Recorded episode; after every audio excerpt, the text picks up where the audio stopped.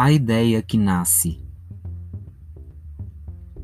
Agora sim, enfim começa a revolução que sempre morou em mim, em mim, mente e coração.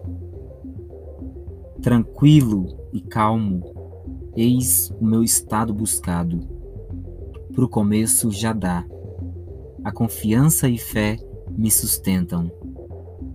Meu ideal, meu mundo, se revelou primeiro egocêntrico, para me avisar, não seja egoísta, nem generoso demais, e que o temperamento é justo, e na balança eu sofri, até em escuras métricas me perdi, só para produzir a cura, do medo de se viver, e a fórmula desenvolvi, planos, métodos e loucuras para valer a pena existir.